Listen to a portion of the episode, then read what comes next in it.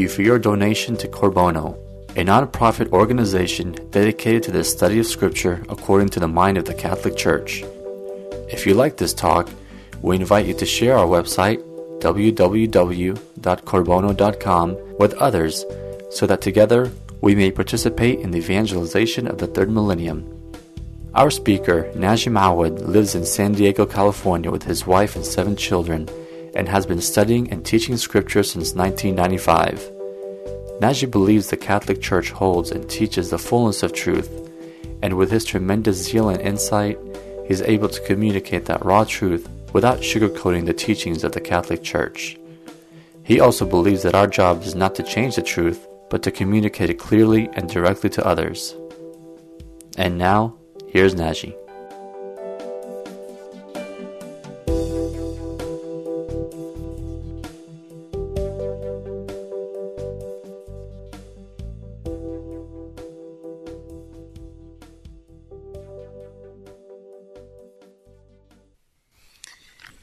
Going to do tonight is get into the seven trumpets. One of the constant difficulty we face while studying the book of Revelation is that we are tempted to lose ourselves in the details, in the specific images and symbols that we see, and lose track of the big picture. What is the intent of the book? And in order to counteract that, what we're going to do tonight is take a walk through the seven trumpets. We're not going, we're not going to attempt to understand this text tonight. We're going to highlight areas where we have questions. We're going to try and see how it weaves a rational and logical story. And we're going to try and see how it is connected to what we have seen prior. Recall that we've seen so far two major parts. Three, actually. The introduction, then the seven letters, where Jesus walks among the churches and pronounces seven covenantal lawsuits to each of the churches, highlighting specific problems specific issues that these churches are facing and warning them and directing them about what to do next in view of what is to come. The seven letters cannot be taken independently of the rest of the book. They're there because of the rest of the book. And the lesson for all of us is that God shows no partiality. He will judge all the living and all the dead. But to those who are of his household, he shows mercy. And to those who are not of his household, he shows justice, first, because he wants them to convert, and second, because he wants to judge them. The seven seals, the opening of the seven seals, shows us the, it is a preparation for what is to come. God is preparing his judgment and sending warning signals. And the purpose of those warning signals is for repentance. Effectively, the warning seals are there to prepare the church and the world for what is to come. Beginning with the seven trumpets, the judgment is taking place, only partially, not fully. And the seven trumpets are preparing for the seven bowls of wrath, where the judgment is consummated, where the judgment is complete. We've seen that what connects all those parts together is the liturgy. Everything is done in a liturgical context. This is not done in a context of a human military activity where you have a headquarters and you have generals and are planning their battles and the attacks and they're watching how this is unfolding. It doesn't happen this way with God. God does not need that. We need that because we are weak. We need that because we are not God. We resort to physical strength and might because that's all we've got. God doesn't work this way. God has spiritual might and strength, which is embedded in the liturgy, which is lived out by the faithful, and which brings about His will and His decree. We've seen already that Christ is the King of Kings, the Lord of Lords, and it is His will that is unfolding throughout of history. And this is going to be highlighted again in the seven trumpets. It is this combination of the liturgical activity of God with the covenant that bring sense to the book of Revelation. It is the liturgy and the co- covenantal activity of judgment, of blessings and curses, when put together, bring sense to the book of Revelation. Therefore, the book of Revelation is not purely about the end times, is not purely about pre 70 AD, it is about every age of the church. It is the unfolding of the will of God throughout the age of the church, the new age, the last age.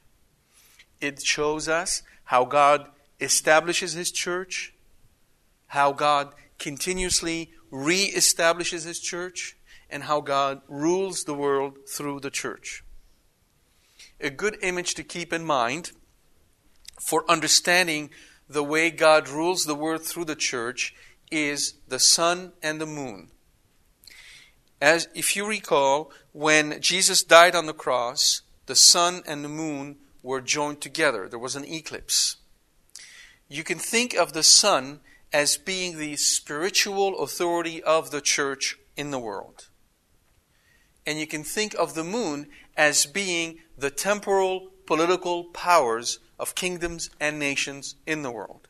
Both exist and both serve a purpose. The sun does not overtake the moon meaning the church is not trying to take away the secular authorities. It is not the purpose of the church to rule the secular world. That's not its mission, her mission or her mandate. But what the church does is that it illuminates the secular powers, it gives them their spiritual and moral authority, just as the sun illuminates the moon. The moon has its role to play.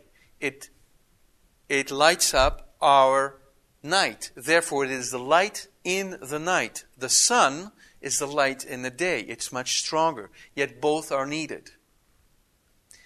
What is key here, and you always have to remember that, it is, and that is just as Christ rules the world through his church, Christ rules the world through political powers. Political powers, countries, nations, kingdoms are established to fulfill the rule of Christ in the world. Once you have a firm grasp on this concept, once you stop opposing political powers to the church, never forgetting their enmity at times, such as when you have communism. But once you understand that Christ rules through both, you begin to realize that just as Christ gives us his decrees through encyclicals, through councils, through the teachings of the church, Christ also gives us his decrees through the activity of nations both express his kingship. Do you understand that?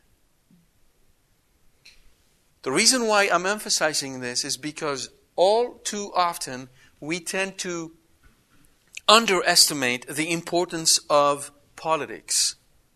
We live in a world that has turned cynical when it comes to politics because all too often we assume that politicians, like mechanics, are corrupt. All too often, we make that assumption because most of us, if none of us, are politicians. So more, more often than not, we speak of that which we do not know. Just as most of us, if not all of us, are not mechanics. Any mechanics here? So, And, and that is fundamentally detrimental to our society when, when the citizen loses faith in the political expression of power. All right? And it is something that must be overcome and must be fought. It is not a Catholic attitude. Because recognize that when we lose faith in the political system, in politics in general, implicitly we are preparing our hearts to lose faith in the church. Because they have much in common. They receive the same, they have the, so, the same source of light, which is Christ. They are here for different purposes. One is to regulate the secular lives of the citizens, the other is to regulate the spiritual lives of the children of God and to illuminate and to teach all nations. Hence, both are needed, both expresses His will. And we're going to see through the seven trumpets that God's will, the will of Christ, is expressed through political means. It was true before 70 AD, it is still true today. What, we, what I'm planning on doing today, is just walk you through those chapters, primarily because I suspect that uh, most of you have not read them lately. And I would like to walk you through them and give you an assignment for next week, and that is to read those chapters at least three times. Familiarize yourself with the imagery and try to see what are the areas where you are challenged, where your areas where you do not understand the purpose and meaning of the text. So, with that, turn to chapter 8, verse 7. The seven trumpets cover six chapters. From chapter 8, verse 7 through chapter 14, verse 20, the last verse in chapter 14. They are structured in a similar way to the seals. The first four trumpets occur just as we had the first four seals. Then there is a, an interlude between the fourth trumpet and the fifth, just as we had an interlude before between the fourth seal and the fifth.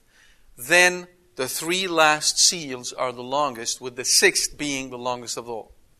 Although in the case of the trumpet, the seventh is also also quite long, and quite a bit of, you know, there are quite the, the, the, the, fifth, the sixth and the seventh sea, uh, trumpet are filled with images and with events, not the least of which are the portents that appear in heaven, the woman that is clothed with the sun and the moon under her feet, the beast, the dragon, then the beast that comes out of the sea, the beast that comes out of the land, and the number of the beast, the dreaded 666. All those are part of the trumpets. Let's therefore go through them and try to understand, or try to understand what is it that we don't understand. And then next week we will begin digging in and making sense of the trumpets. Verse 7 The first angel blew his trumpet, and there followed hail and fire mixed with blood, which fell on the earth. And a third of the earth was burnt up, and a third of the trees were burnt up, and all green grass was burnt up. Always keep in mind the um, Alice in Wonderland syndrome. Right? Do not immediately attempt to apply a literal, literalist meaning to the words, otherwise, it will lead you to absurdity. So, for instance, when it says the third of the trees were burnt up, what does that mean? God took the earth, you know, made three pies, you know, out of it and said, all right, eeny, meeny, miny, this one. Okay, go ahead, burn all the trees. Up, that's it. We reach our quota, one third, exactly. So makes no sense, right? It, it, it, it harkens back to our friend who just showed up here and you told him, give me a break, and he goes out and buys you exactly one break. Right? Or somebody who wants to hit the road gets a sledgehammer and starts hitting the road. Right? be careful. Those images that you see here are so powerful and they hit a chord in us, in our core, because we're concerned. They're so, the images are so powerful with fire mixed with blood raining from heaven and then earth, you know, trees being burnt up and all that, that we are compelled to immediately jump to conclusions about their nature because we want to make sure that we're safe. Or if we're not safe, we want to understand, you know, what the casualties are.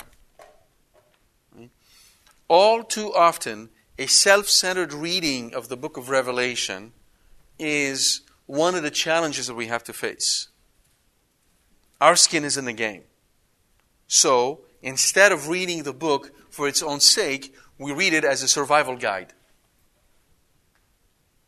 Let's find out what the plan is, and then let's find a way to evade it or survive.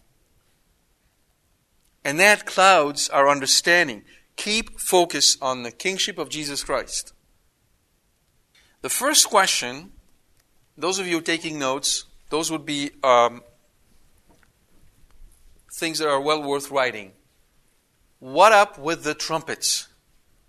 Why is it seven trumpets? Why is it not seven accordions or seven guitars or seven harmonicas? Why trumpets? Is it that in heaven they don't have musical instruments necessary? So I want you to think about the trumpets.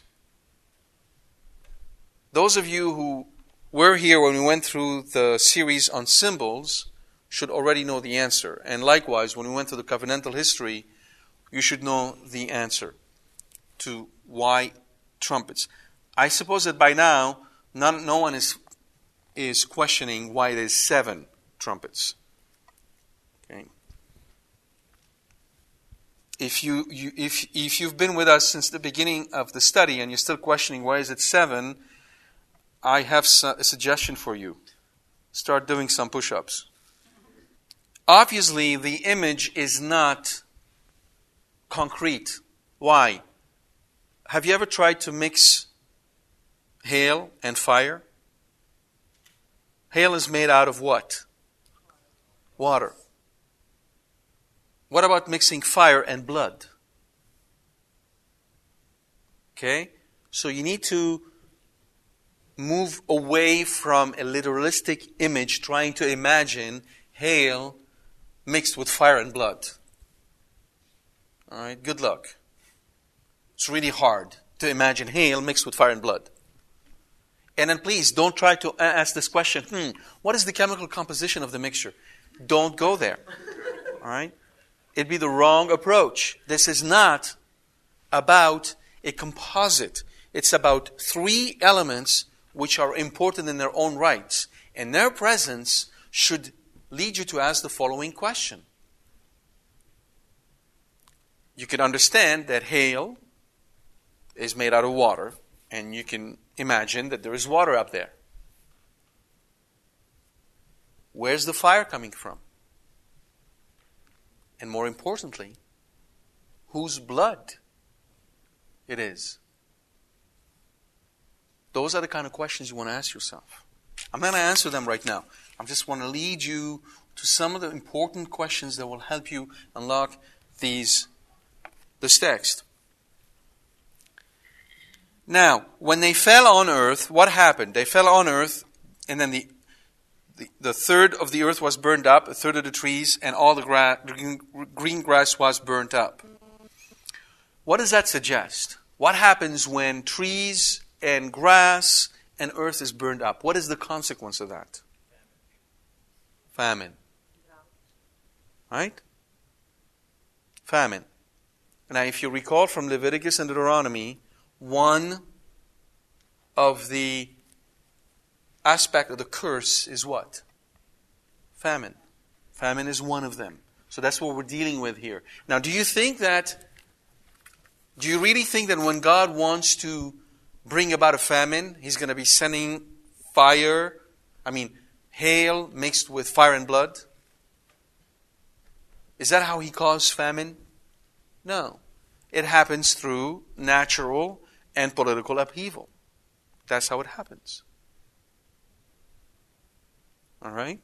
That's what I'm telling you. Do not let go of the of the kingship of Christ through political means because then you don't understand how these things are actually applied in our lives. This is a spiritual imagery. It's a vision that John has representing a reality on earth. It does not mean it's going to happen physically the way it's described. If you try to force it this way, as I said earlier, you will get into um, a really absurd concept, or you'll have to conclude, well, yeah, that's of course a consequence of a nuclear attack, and then you have artificial snow, and the, I mean, you're going to go there, right? And then you turn the book of Revelation into science fiction, or prophecy fiction, whatever you want to call it. That's the first trumpet. The second trumpet was blown, and something like a great mountain burning with fire was, thro- was thrown into the sea. And a third of the sea became blood, a third of the living creatures in the sea died, and a third of the ships were destroyed. Again, we cannot apply this image literally. What does it mean to say that a third of the sea was became blood? Is it, is it sort of a, a section of the sea that became blood? vertically speaking, or is it maybe the top third? Of, you can't apply that image this way, right? Questions to ask yourself here is something like a burning mountain. Think about think about passages in the gospel where there is a mountain being thrown into the sea. And ask yourself, which mountain was that? Notice the mountain was burning. Fire is the co- common element here. And the impact of that mountain thrown into the sea is to turn, is to cause economic upheaval.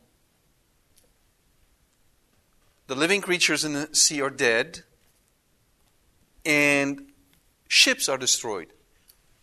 But it's only a third, so it is not a complete economic, it's, it's partial just as on the land the famine is partial.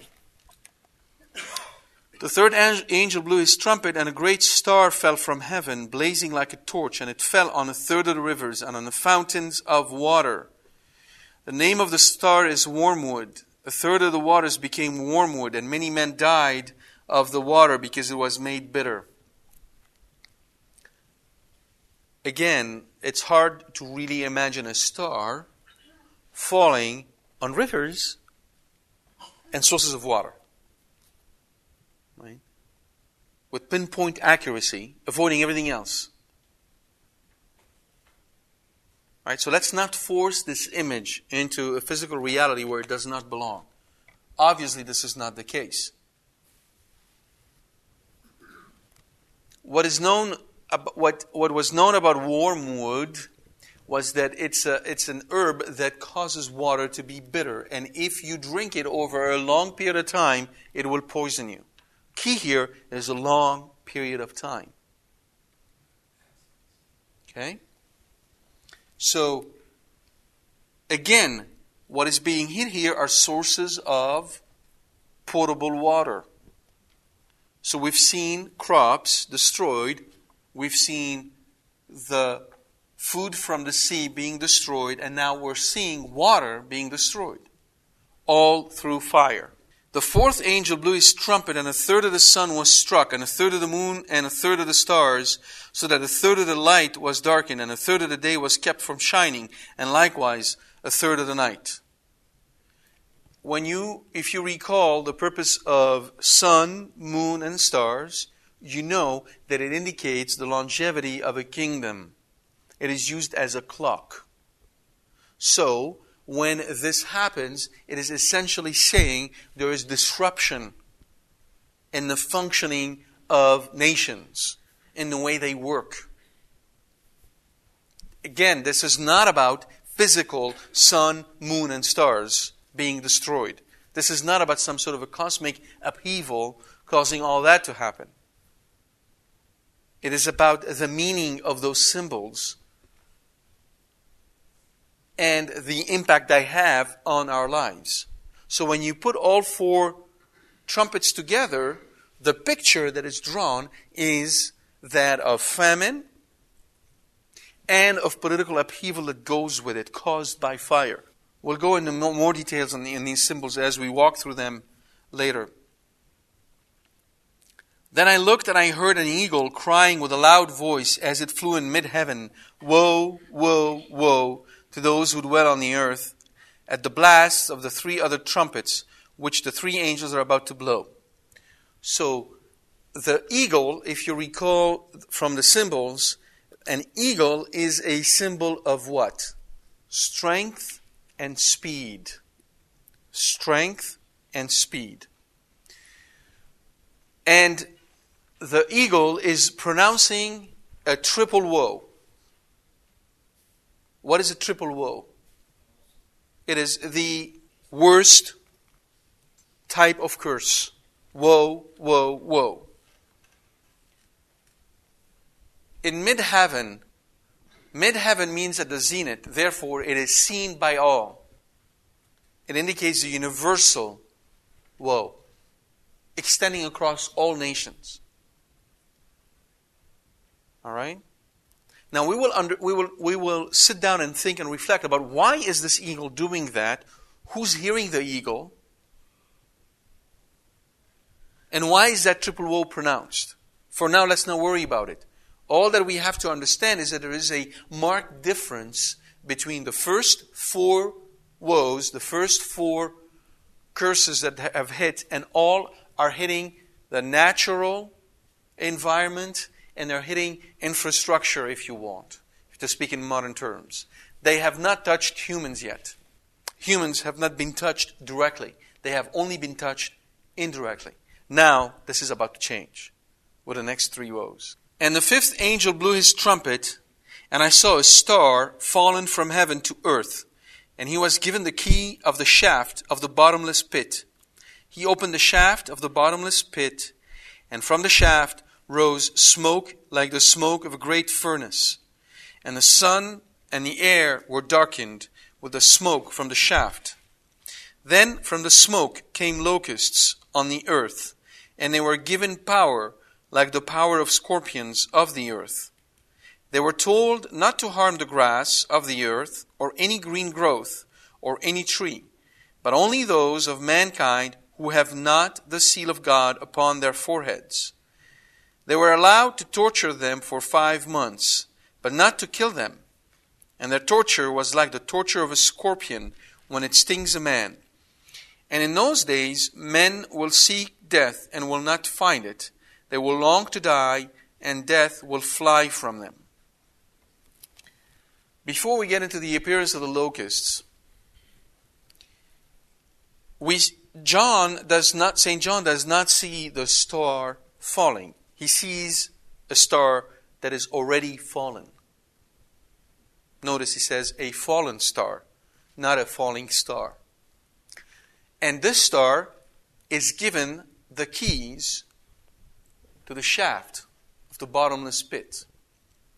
Anytime the um, passive voice is used, he was given the keys understand by it a Hebraic thought process where somebody does not want to say the name of God. He doesn't want to say God gave him the keys. He was given the keys. God, therefore, is implied as a subject. So anytime you hear the passive voice, he was given the keys. This was given to them. Understand that the action proceeds from God if you recall from the letters, Christ clearly stated that he hold the keys to death and Hades. This key is no longer in the hands of Satan, it is in the hand of Christ. Yet it is Christ who hands this key to this fallen star. What is this fallen star? Obviously, a demon. obviously a demon. So, in effect, Christ is handing the key to the bottomless shaft, to the pit, to a demon, and allowing this demon to open it.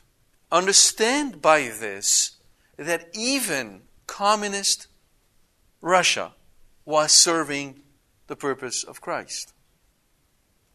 There isn't a kingdom that escapes this rule. Whether for good or for evil, they will end up doing his bidding, no matter what. It's inescapable. We will come back and understand the image used the shaft, the pit. It is very important. It's actually a critical image for what is going to happen later. Now, think of it therefore in a context of economic disruption, famine, the shaft is open, darkness is added to the existing darkness.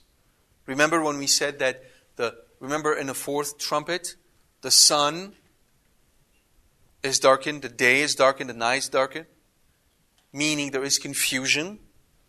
People can't find their way the way they want to. Added to this physical, material darkness is another kind of darkness, spiritual one. Do you think these locusts are actually physical locusts? Of course not. Of course not. They cannot be physical locusts. Have you ever looked at a locust? Right? It's a grasshopper. All right? It's a grasshopper. Let's read the description. You'll understand that this is, cannot be in no way a physical locust.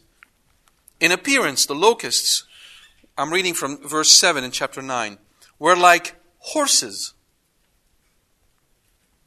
A horse, a grasshopper. Okay? Big grasshopper, yes. Arrayed for battle on their heads were what looked like crowns of gold. Their faces were like human faces, their hair like woman's hair, and their teeth like lion's teeth, killer locusts. All right? They had scales like iron breastplates, and the noise of their wings was like the noise of many chariots with horses rushing into battle. They have tails like scorpions and stings, and their power of hurting men for five months lies in their tails. They have a king over them, the angel of the bottomless pit. His name in Hebrew is Abaddon, and in Greek he is called Apollyon. What are they? Demons. All right? Remember, right, right from the beginning, we have four creatures around the throne of God. What do they look like? They have animal forms. Remember the four creatures that are surrounding the, the, the throne of God? They have animal forms. One has the head of a lion, the other has the head of a man, the third has the head of a bull, right? The fourth has the head of an eagle. Are these real animals? No. Those are angelic powers. And the only way for God to express the power of these angelic beings is by using visual imagery we can relate to. So as we walk through the composite image and we look at the details, we will be able to derive the strength of these demons. Do you understand? If you have the symbols of Scripture embedded in your head, this reads like a code. You can Im- immediately tell, oh, I understand now what, what, what the characteristics of these demons. All right? The question is one of the characteristics is a locust. No. Remember that when locusts attack, what do they do? They, they cause major famine. But in this case, those locusts are not there to harm the grass or the trees. They're given specific orders. Do not harm any of this. Only harm those who do not have the seal of God on their forehead. So imagine these humans being attacked in the way the grass is being attacked by locusts. It gives you an idea of the power behind this curse. All right? This is not physical. Please, don't go home imagining hordes of locusts with crowns and heads like lions and women's hair and okay? You, you, would, you would actually deprive yourself from the real meaning behind the text. But take that physical image as a driver to help you understand the spiritual meaning behind it and the power that it expresses, which is what you really need. Here, I'll, um, I'll ask a question, I'll answer it immediately. Why five months? You know, there are interpreters who come up with very, very interesting and convoluted explanation of why five months. But there actually is a very simple answer. And that has to do with the season during which locusts can actually appear. It's a season of five months. So effectively, when it says it attacked them during five months, it means they were there for the whole season. Imagine having locusts from the beginning of the season all the way through to the end. It gives you an idea the magnitude, the intensity of that attack. It is unrelenting. That's the driver behind that image. Right? One key element that is very interesting in those days, men will seek death and will not find it. They will long to die, and death will fly from them. Effectively, these men who are spiritually afflicted, who are being stung spiritually by these demons, will, will want to die, but they will not commit suicide. They would want to die, but they will not commit suicide.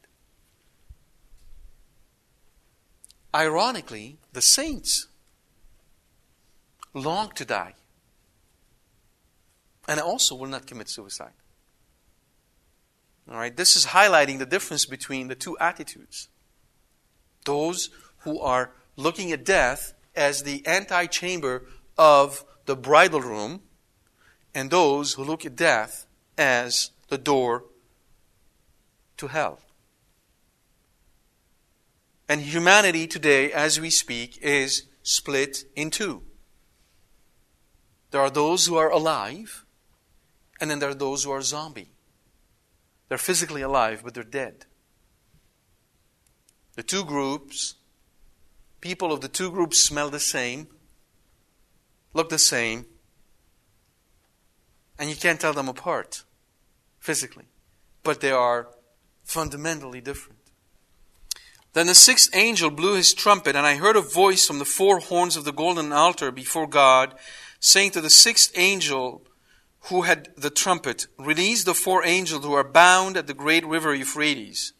So the four angels were released who had been held ready for the hour, the day, the month, and the year to kill a third of mankind. The number of the troops of cavalry was twice ten thousand times ten thousand. I heard their number, and this was how I saw the horses in my vision. The riders wore breastplates, the color of fire and of sapphire and of sulfur, and the heads of the horses were like lion heads, lions' heads, and fire and smoke and sulfur issued from their mouths. By these plagues, a third of mankind was killed, by the fire and smoke and sulfur issuing from their mouths. For the power of the horses is in their mouths and in their tails. Their tails are like serpents with heads, and by means of them they wound. The rest of mankind who were not killed by these plagues did not repent of the works of their hands, nor give up worshipping demons and idols of gold and silver and bronze and stone and wood, which cannot either see or hear or walk. Nor did they repent of their murders, or their sorceries, or their immorality, or their thefts. So when the sixth trumpet is released, four angels who were bound were released and they bring with them an army that, if you were to translate it in modern terms, would amount to 200 million horsemen. Which, you know, leads uh, uh, Hal Lindsey in surmising that it's going to be China attacking Israel. Because which other country can actually amass 200 million horsemen? And the question that must be asked is why on earth would China need 200 million horsemen to attack Israel? But be it as it may. Um, what is missed when the translation is given in that specific number, 200 million, instead of, right, twice myriads of myriads, or twice 10,000 times 10,000. There's a reason why St. John said it this way. Right? Why? Well, what is a thousand? It's 3 times 10. Right? 10 is a number of completeness. 10, 10, 10. Right? That's a thousand. So 10,000 is innumerable. All right? 10,000 times 10,000 is innumerable twice. 2 times 10,000 times 10,000 is innumerable three times. It's innumerable. I mean, it's beyond imagination. That's what is being highlighted here. Not any specific number, but the sheer intensity and power of the attack. That is effectively a horde, an army that cannot be conquered by those whom they are attacking. So, what is St. John's focus? Is he trying to show us how powerful demons are? Is that his intention? I mean, he's just told us how numerous those guys are, and by the description of those horses, you know that these are not the good guys. These are the bad guys.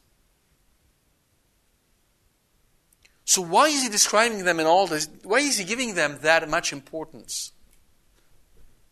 So much that actually we can feel overpowered by this description. Why does he do that? The reason is simple. He's highlighting the glory of God. His judgment is taking place. There's nothing to stop it. It is not so much about highlighting the powers of demons as it is highlighting the authority and glory of God, even through demons.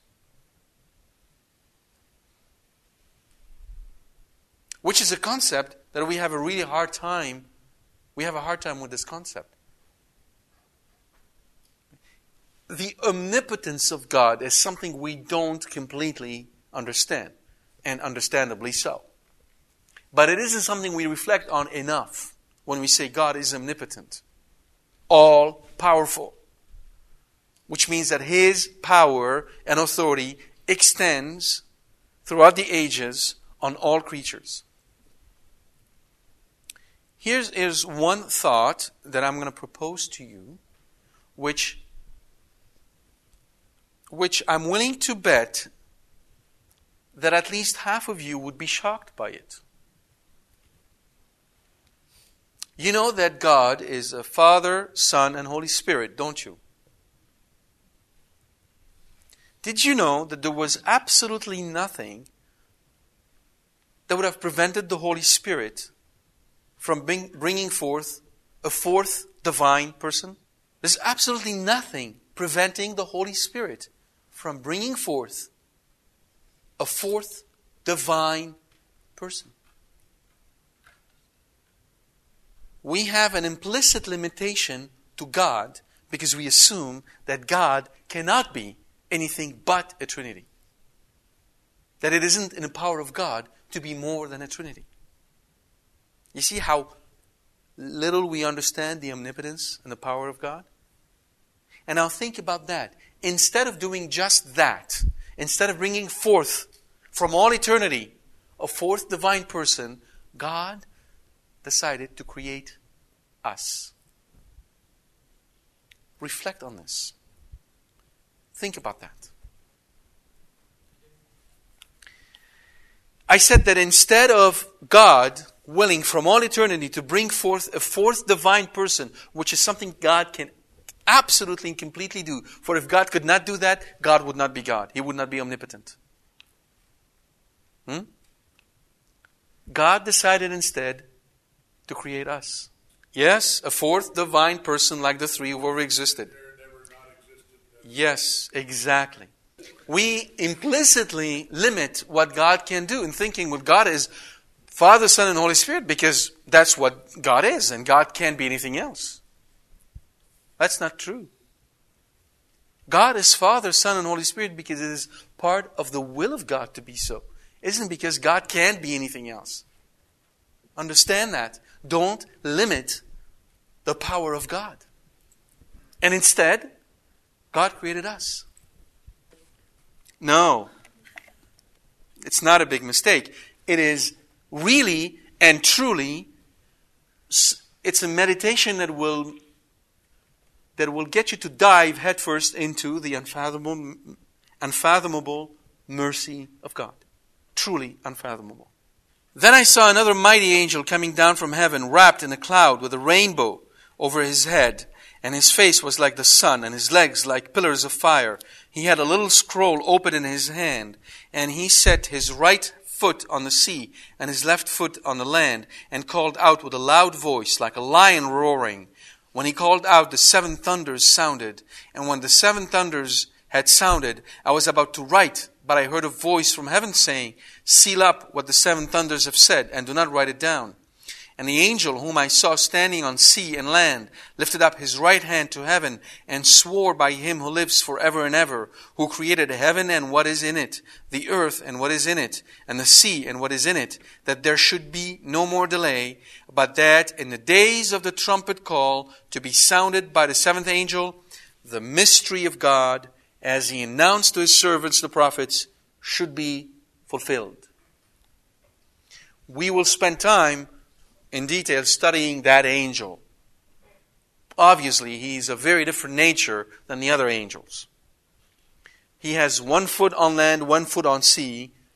The land is Israel, the symbol of Israel. The sea is the symbol of the Gentiles. He's got one foot on both. He rules both. And he just say, said that the mystery that was announced by the prophets is going to be fulfilled. If you recall our discussion on the mystery, as St. Paul understands it, you know what that mystery is. And that mystery is the church. The church.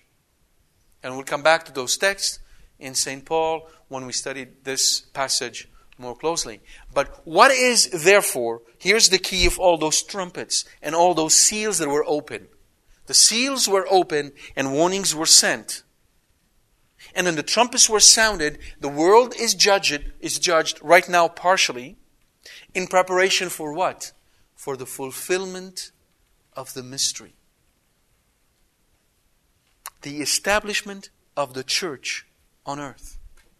That is, in my mind, the main point of the book of Revelation the establishment of the church on earth. How God conquers the nations and how God rules the nations through the church. One quick point about that scroll. The seven thunders sounded, and he was about to write down what he heard, but he was asked to seal it up. That ought to tell you that we are not at the end times the action of sealing up something is keeping it secret because its time has not yet come. Its time of fulfillment has not yet come. And that tells you, therefore, why we say that it is the church that has the fullness of the truth of Jesus Christ, and that it is not possible for someone to think that the Bible contains all the truth of Christ, because there are things which have been sealed up and not written in this book. And it is the church that has been made the keeper of these things to be revealed to us as is necessary. And here you can think in particular about Fatima. We'll come back and revisit this scroll and what it means when we hit this passage. Then the voice which I had heard from heaven spoke to me again, saying, Go take the scroll which is open in the hand of the angel who is standing on the sea and on the land. So I went to the angel and told him to give me the little scroll, and he said to me, Take it and eat it. It will be bitter to your stomach, but sweet as honey in your mouth. And I took the little scroll from the hand of the angel and ate it. It was sweet as honey in my mouth, but when I had eaten it, my stomach was made bitter. And I was told, You must again prophesy about many peoples and nations and tongues and kings. So there is still prophecy to be brought about for the purpose of what? Conversion and judgment. God does things in a repeated motion with the hope that more will convert. He will warn us once. He will chastise us once. He will wait. He will chastise us again. He will wait. Then he will hit a third time. And the whole idea is the extension of his mercy.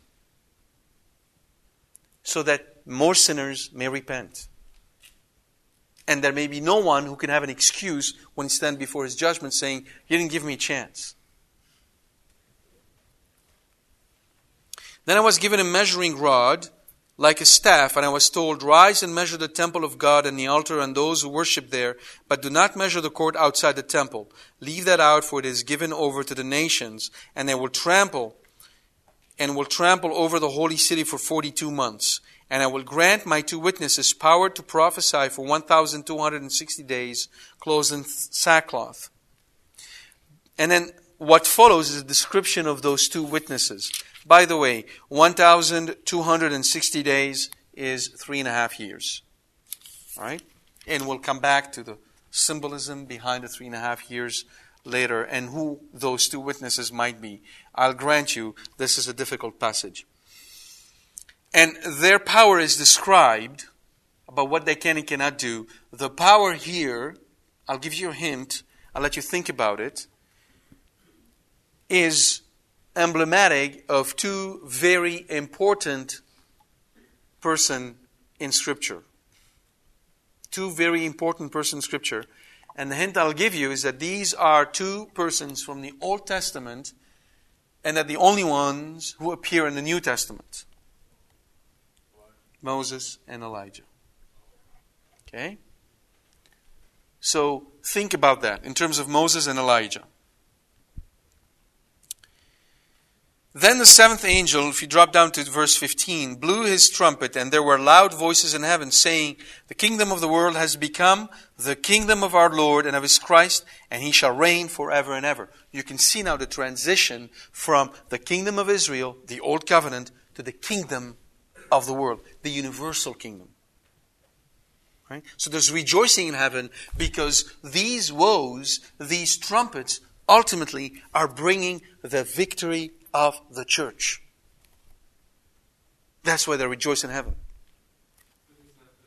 Now, verse 19 Then God's temple in heaven was opened, and the ark of his covenant was seen within his temple.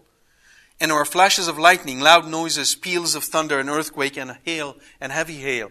The ark is no longer on earth, the ark is now in heaven. Now, remember, is that heaven as in paradise, where you see God as He is? No, this is liturgical heaven. Right? This is the place where earth and heaven meet in the liturgy. And then the temple is open and we see the ark. Now, those of you who've been to certain Eastern Rite liturgies will remember that what they typically do during the liturgy of the word, they have a triptych that actually closes the altar. The altar is closed. And when they are about to celebrate the liturgy of the Eucharist, they open it up. And the ark is seen in the temple of God. All right? That's the meaning of this. That's why they do it. Verse chapter 12 deals with the woman clothed with the sun and the moon under her feet and she brings about a male child, and then there is a battle between Michael and the dragon. And the dragon and his followers are no, no longer, there's no longer a place found for them in the heavens, and they fall on earth. And the typical difficulty we have with this is, but wait a minute, this is a this is Satan. What is he doing up in heaven? What you need to understand, again, that this is not a literal meaning. It isn't that they were in heaven all that, all that time and now, finally, they're thrown down. No. Being in heaven is what? It's a position of power reserved to whom? In the mentality of the ancients, the gods. So to be thrown down on earth is to effectively lose power. You've been toppled. Your kingdom is no more. That's the meaning behind it. I should like to point out to you that the battle happens after the covenant, the ark of the covenant is seen, not before. It is the presence of the ark of the covenant that gives Michael and the angels the power that they did not have before to actually defeat Satan. Angelic power is Eucharistic. Angelic power is Eucharistic. Chapter 13 I saw a beast rising out of the sea with ten horns and seven heads, with ten diadems upon its horns, etc. I'll tell you right away what this beast is. It is Rome. And I will explain to you why. In the meantime, go back to Daniel and read the four beasts, and you will see that this one is an amalgam of all of them. It's the worst of them all. It resembles, in a certain degree, the, the fourth beast of, the, of Daniel, but it's worse. It is the worst of them all. It is Rome. All right? And the beast was given a mouth uttering haughty and blasphemous words. This is bringing us back to the letters with the emperor worship, right? Where the emperor takes upon himself what is to God. And, and we will go through that in more details. Then I saw another beast which rose out of the earth. It had two horns like a lamb, and it spoke like a dragon. It exercises all the authority of the first beast in its presence, and makes the earth and its inhabitants worship the first beast. This is, very briefly, the priesthood authority in the temple. It has, it's a lamb, so therefore a, it has a resemblance to Christ, the lamb. It has two horns, right? So it's the, it, it, it basically is wearing the mitre but it speaks like a dragon. So it is the priestly authority of the temple which allies, itself with Rome and in the persecution of the Christians. We've seen that before. That is the historical meaning at the time of John. Throughout history, it is any priest, any bishop, any cardinal who prefers political power, temporal power, to serving Christ. I'm not going to yeah, I'm, i mean, I don't want to go through names right now. All I'm saying is that I am insisting on only one point. Let's not, we need to understand the Jewish priesthood in its historical context. It was back then the enemy to the establishment of the church. Throughout the ages, you have other enemies that show up, which have nothing to do with the Jewish priesthood of the temple. That's what I'm trying to say. Yes, yes like the false bishop that was removed, would be one example. All right. Then the number is given. The number is 666. We'll come back and revisit this number and what it means. Um, then I looked, and lo, on Mount Zion stood the Lamb, and with him 144,000. So here is now the other side of the battle. Things are about to change. And Christ is therefore waging battle through those 144,000 who are faithful to him. Ironically, how do they wage battle? By suffering. How do they wage battle? By being martyrs. How do they, do they wage battle? By being faithful. This is not a battle waged with arms and powers and weapons. This is a battle waged with the rosary and kneeling and praying and being faithful and being contemplative and being in the presence of the Eucharist. That's how the battle is waged.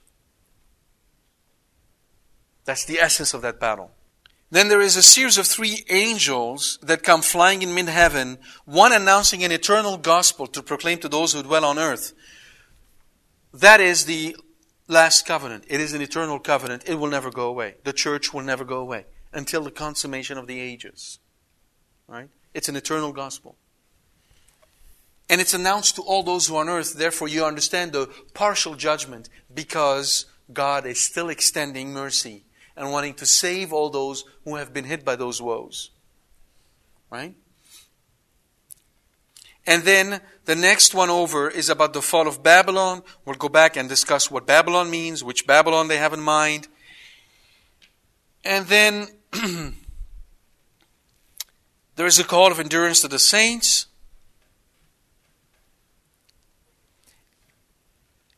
And finally, we come to this vision where one, like a son of man, is sitting on a cloud and he's holding a sickle because it is time to reap the harvest. And right after that, it is time to reap the grapes. And those grapes are collected, are harvested, and they are placed into the great winepress of the wrath of God. If anybody is familiar with a book that has become a movie about the Depression, and the title of that book was The Grapes of Wrath, that's what it comes from. From here. That's the source of that title. The great winepress of the wrath of God, and the winepress was trodden outside the city, and blood flowed from the winepress as high as a horse bridle for 1,600 stadia. And again, if you have in your book a translation that tells you 200 miles, you, they're missing the point. All right? They're missing the point. 1600 is what? 1,600. It's 1600. Right? It's 4 times 2 times 100. Think about that. And this will lead us straight into the wrath, the cups of wrath. And the cups of wrath are altogether of a different nature because they're final. There is no repentance in the case of the cups of wrath. Judgment is poured out, and right after the end of the cups of wrath, what do we see coming down from heaven? Actually, there's one more step, which is the judgment of the harlot city, and after that, it is the coming down of the New Jerusalem, the establishment of the church. So I hope that by now you're starting to connect the dots in your mind about this book and see how it works as a logical unit. All about how Christ will establish his church despite great odds, despite seemingly impossible odds to conquer. And yet, he conquers them. And here's the comforting part. What is applied to the church through this book morally applies to each and every one of us. If I were to make a moral reading of this, you will see that the seven letters apply to us personally, to our soul. Where in each one of us, in our soul, there are good parts and there are parts that we have to improve on. Then the seals, as they are being opened, it is Christ who tenderly and carefully is cleaning our soul and preparing us because we're still too young. We've just begun on our journey. As we walk deeper into this journey, we get to the trumpets, the what St. John of the Cross would call the night of the senses, where Christ starts to purify our senses. And then once we move into the cups of wrath, we are now in a, in a, in a, in a dark night of the soul, where Christ purifies our soul spiritually. And after that, our soul becomes like the bride coming down from heaven, all adorned and ready to receive him. He does that despite impossible odds.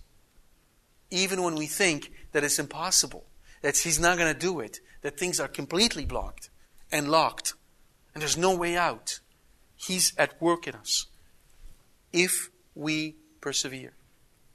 Blessed are those who endure. Blessed are those who persevere.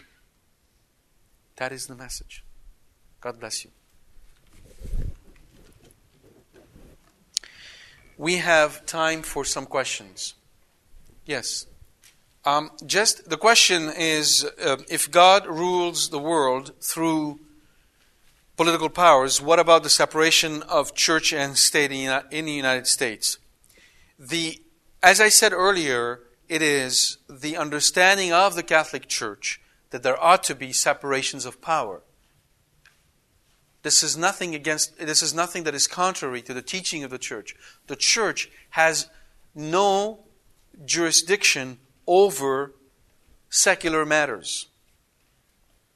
The church has jurisdiction over over issues that have to do with morality and theology.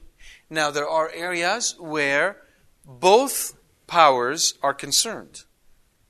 And if the secular power is wise, and truly is acting in a godly manner, they will cooperate with the church.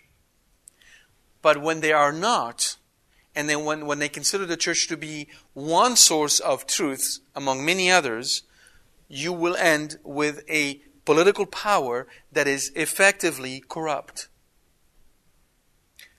I mean by that that it is going contrary to its nature, because its nature is to serve the natural law the law that God has given us. Hence, in principle, there is absolutely nothing wrong between the separation of the two powers. It is willed by God because He governs through both of them. What happens in practice is that one power, typically the secular, wants complete freedom and independence from the other, and hence ends up being ends up implementing laws which are contrary to God's will. And in that case, what is it manifesting? It is effectively manifesting the curses. God still rules. We make it easy or we make it hard, but there is no escaping from the fact that He rules. Yes, correct. The, the point is, is, is that the Constitution requires us not to have a church state like you have in England, where there the Queen of England is also the head of the church, which is exactly what, which is, which is in harmony with the teaching of the Catholic Church. It is never the intent of the Catholic Church, by her nature, to rule um, in matters that are effectively secular. There are times in the history of the Church where the Church found herself obligated to do so because of the corruption of the princes. But that's a different issue from the fundamental nature of the relationship between church and state. Now, the fact that we have, as I said, people using the separation of church and state as an excuse to push the church out is a deformation. It is a corruption of the political power. To what degree is the church responsible, or the members of the church are responsible, is again found in the book of Revelation. When Christ came, he first admonished the church. He went straight to the church and told them point blank the areas that they need to take care of. And then he turned around and spoke to the world. And as I said earlier, the church, the world will be disoriented if the church is not properly oriented. So, as Catholics, it behooves us not to think about how we're going to fix the problem in the world. Let us begin by taking care of our house. And once our house is in order, the world will follow. Okay? Any other question? Yes. On the timeline about the establishment of the church, does when I say that it is about the establishment of the church, do I mean the establishment of the church in the past, today, or in the future? And the answer is all three of them. And the New, the New Jerusalem is the church. Okay? The New Jerusalem coming down from heaven is the Catholic Church. Correct. But you need to, we are living in it now. It is established. When the text was written, the literal sense applied immediately to the epoch, the era in which John was living, where the church was not yet established. I'll give you the game plan. The church is not established until what? Yes, yes, you're absolutely right. Eschatologically, anagogically, you're right. The church is not established until the consummation of time. However, in the literal sense, when will the church be established? Think about that for a second. Christ said it. When will the church is established? All right, let me ask this other question. It is established on whom? Peter. Peter as what? The rock. Why do you have to have a rock? Yes, foundation. That's the modern interpretation. We need a rock as foundation. You're right. But a rock serves a different purpose, a far more important purpose.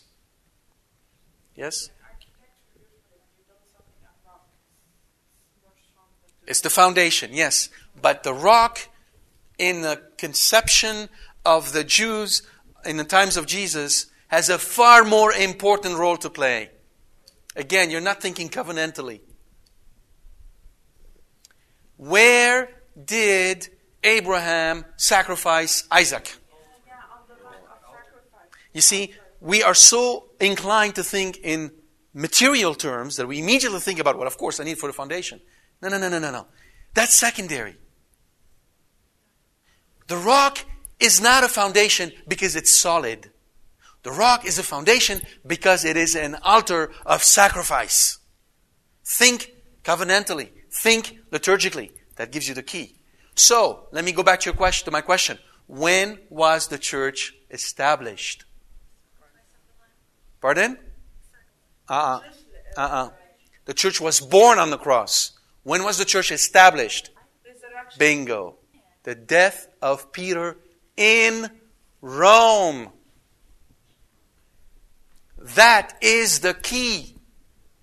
To me, that's the interpretive key, as we will see later, for that angel that comes down and seals the shaft with a rock and its establishment of the reign of a thousand years. What is the reign of the thousand years? What is a thousand symbolically? Right? A long time. That's all that it is. The millennium that they keep on grappling with. Are you post, pre, mid? What is it? The angel comes down with what? He with a lid that seals the bottom of the shaft. Okay, in Jerusalem, in the mosque right now, I've told you that. What is it called? The dome of what? Huh. Why is it the dome of the rock? Is it because it has a rock as a foundation? There's a rock in it. Is it a foundation? There's nothing built on it. Not Mecca. The dome of the rock in Jerusalem. Right? Why? Because that rock is the rock on which Abraham sacrificed Isaac. That rock actually seals a shaft, an abyss. There is a physical abyss underneath it. Muslims go there and they pray and they write letters to the dead and they slide it under the rock. You get it? So when, when he says right here, he opened the abyss, what does that mean? He actually opened up that rock. It's the end of the temple. See, we don't understand the symbology because we don't realize what it means to those who lived at that time. We substitute our own understanding. A rock is a foundation, then we miss the point. No, it isn't about it being a foundation. It is about being the lid that close the abyss. So, what is the lid today closing the abyss? Uh uh Not the church. The rock. Bingo. Peter. What they do with it is a different issue. Let's stick, let's stick to this point. The point I'm trying to make to you is that the foundation, right? The, the reason why this rock is important is because Christ is going to take that rock, Peter, and close the shaft of the abyss where Satan reigns. And where does Satan reign back then? Rome. And hence, Christ will reign for a thousand years. That is the interpretive key that allow us to make sense of this book without resorting to fantastic explanations about, well, you know, right before the end of the world, Christ will come and reign for a thousand years. What is it, a thousand in one day? Is it a thousand one hour?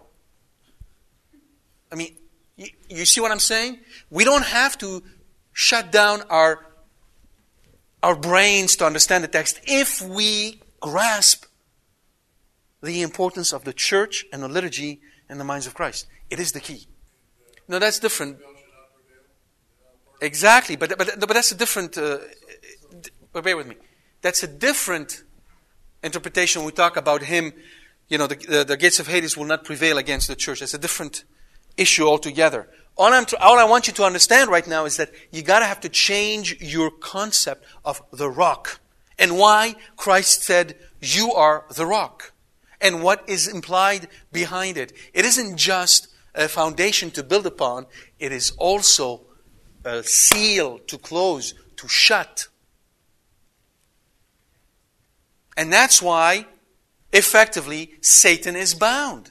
You, what people don't realize when they say, well, you know, look what the, the Crusades, look at the Inquisition, look at this and that. What they don't realize is that if the world did not have the church,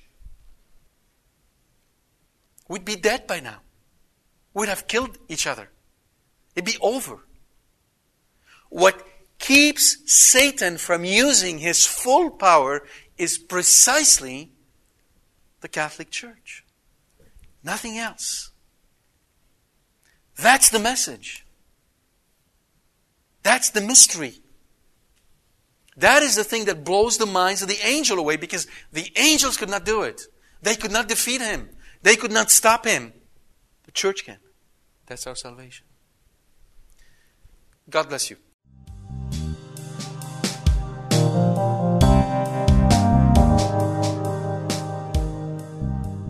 We hope you've enjoyed this talk from Corbono. For more information about this and other talks, please visit our website at www.corbono.com. Thank you, and God bless you.